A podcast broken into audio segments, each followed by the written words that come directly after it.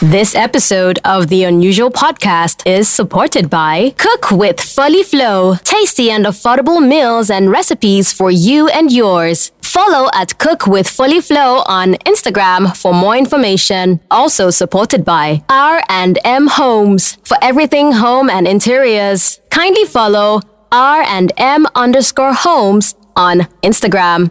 R A N D E M underscore homes on Instagram. The Unusual Podcast presents These Men Exist True Stories, Real People.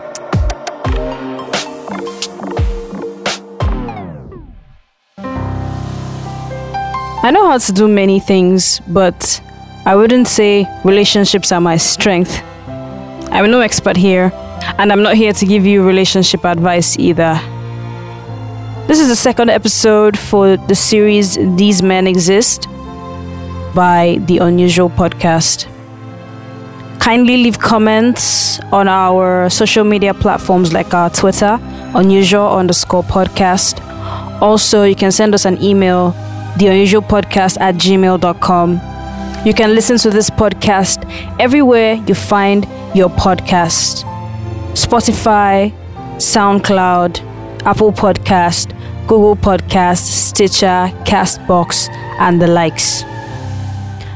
On the last episode, I was on my way to Lekki to pick up my friend Elo and head to our boss for a meeting. Of course, I had to ask him a couple of questions. Okay, um, I actually got to my destination quicker than expected. I am currently in Lekki at Elo's house. I'm supposed to call him so he can come get the door. But um, before I go in, I would just say I don't consider myself domestic. Like like a like a girl that cooks and cleans and is all invested in that. I mean, I clean my surroundings. I cook for myself when I'm hungry.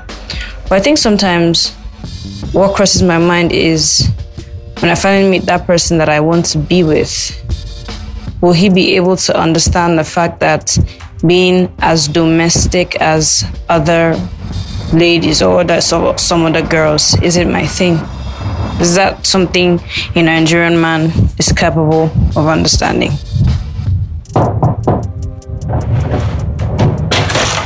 Hi, hello. Hello. How are you doing?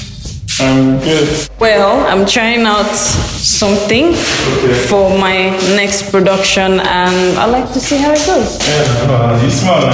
Thanking you. So I was thinking of making this place into um a shooting spot. Huh? Yeah. One day ask you to pay for it, my darling. No. So I checked backdrops. And I can put backdrops here, I can put lights on there.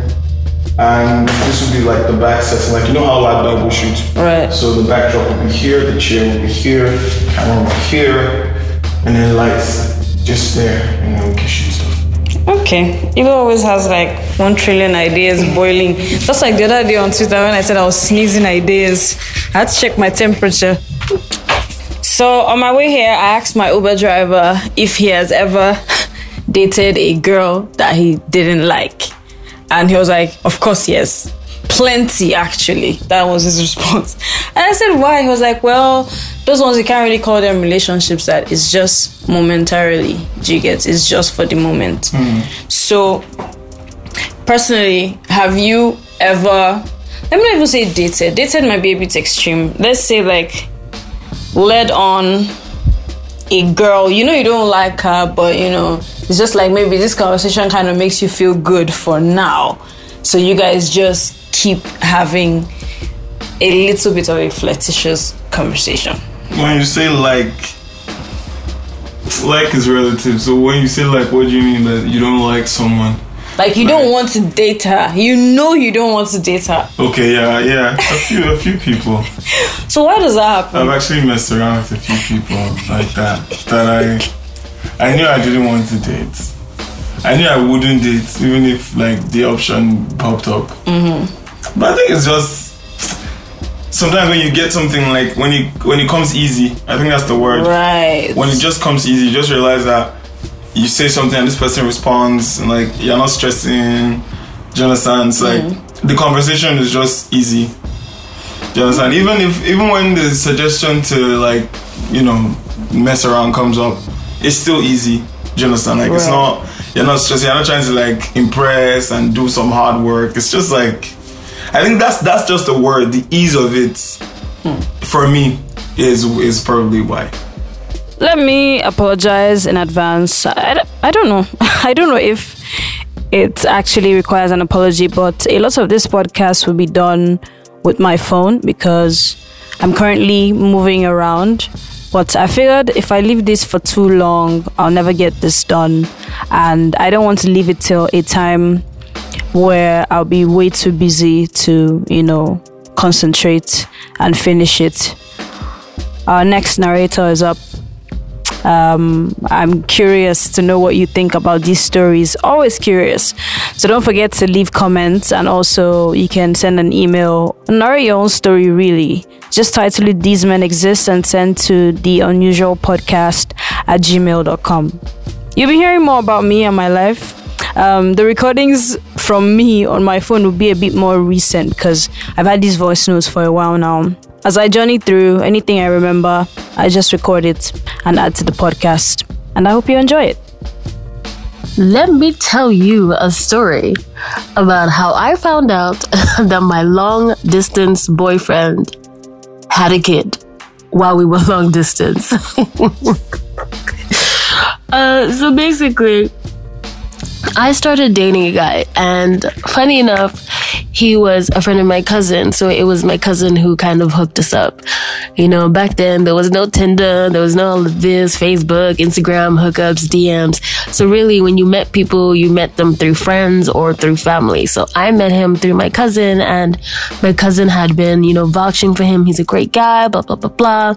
And really, he was. I mean, he was a great guy. He was really romantic. He was sweet and everything. We started dating, but I had to go to school abroad. And so we were long distance for some time. And the next year, I came back and he was so different. He was like a completely different person. Gone was this sweet romantic guy that I used to know, and he kept on saying as a joke, Oh, I have a son now. But I thought he was joking because the way he said it, he was not serious. he kept just saying, Oh, I have a son now. Yeah, I have a son. Yeah, my son, my son. I was like, Do you really have a son? And he would just laugh about it. I was just so confused as to what was actually going on. Well, turns out he really did have a son while we were long distance. Yes, while we were together. And I felt like such a fool because before I went to school abroad, you know, when he was still his sweet romantic self, I remember, you know, I would do all these romantic gestures. I would buy him airtime. Yeah, back then, buying somebody airtime was a romantic gesture. I was a teenager. And it was just, man, niggas, niggas, that's all I gotta say. And the worst part is, is that we never had a conversation about it. I had to confirm from his friends and from other people who knew him, does he actually have a son now? And they said yes. And we never had that proper conversation because he was constantly avoiding me. And we never really had a moment to sit down together and have a conversation about it. That's, that's what pisses me off the most. It's 1 a.m., 14th of March, 2020. I'm taking the first written entry for These Men Exist. This isn't your conventional cheating story, but this is the one that ended well. So let's go back 10 years ago, fresh into uni. My criteria for dating then was simple. Unlike now, that I have to think of temperament, maturity, solidity, and the likes. Anyways, lest I digress. The only thing I was concerned about was dating someone that was fun to be with. In other words, a club boy who would go clubbing so we can go clubbing together. I met a couple of them. There was this tall, cutesy, lanky one. Let's call him T. We hit it off instantly. He was sweet, fun to be with, protective, and all of that good stuff. He was also willing to participate in any form of intimacy only on my own terms. In other words, a feminist, I guess. I met his mom. She loved me like she would her own daughter. He is an only child, by the way. I think it was after about a year that I started to notice little telltale signs. His cousin, who took a picture in the customized towel I gave him, for example. My primary school friend, who decided to take the front seat when we're all riding together to a party. Random things here and there that grew until it was clear there were several elephants in the room of varying degrees of beauty. We spoke about it and he admitted he'd been cheating. He promised it wouldn't happen again and all the usual promises of a chronic cheat. Of course, didn't stop. I think I can count about 10 different women. Anyway, there was this particular one I knew wasn't the regulars. Instinct or premonition, I just knew. And so I said to him, Yes, you've been stepping out. But this particular girl, if you keep stepping out on me with her, then it's over. I will not take you back. Maybe he tried, maybe he didn't, but I eventually found out he was still with her. So we broke up about four years into the relationship. Nobody has ever begged me that way before. He tried all he could to get us back. Fresh flowers that almost outlived the duration of our love tryst. Teddy bears, which were my known weaknesses then. The biggest card I had ever seen then signed by so many people with a unanimous plea forgive him. Even mommy's intervention, which was stiffly resisted. I had made up my mind. He had had a very long rope to hang himself, and no matter how much I loved him at the time, I had a point to prove. Perhaps to myself.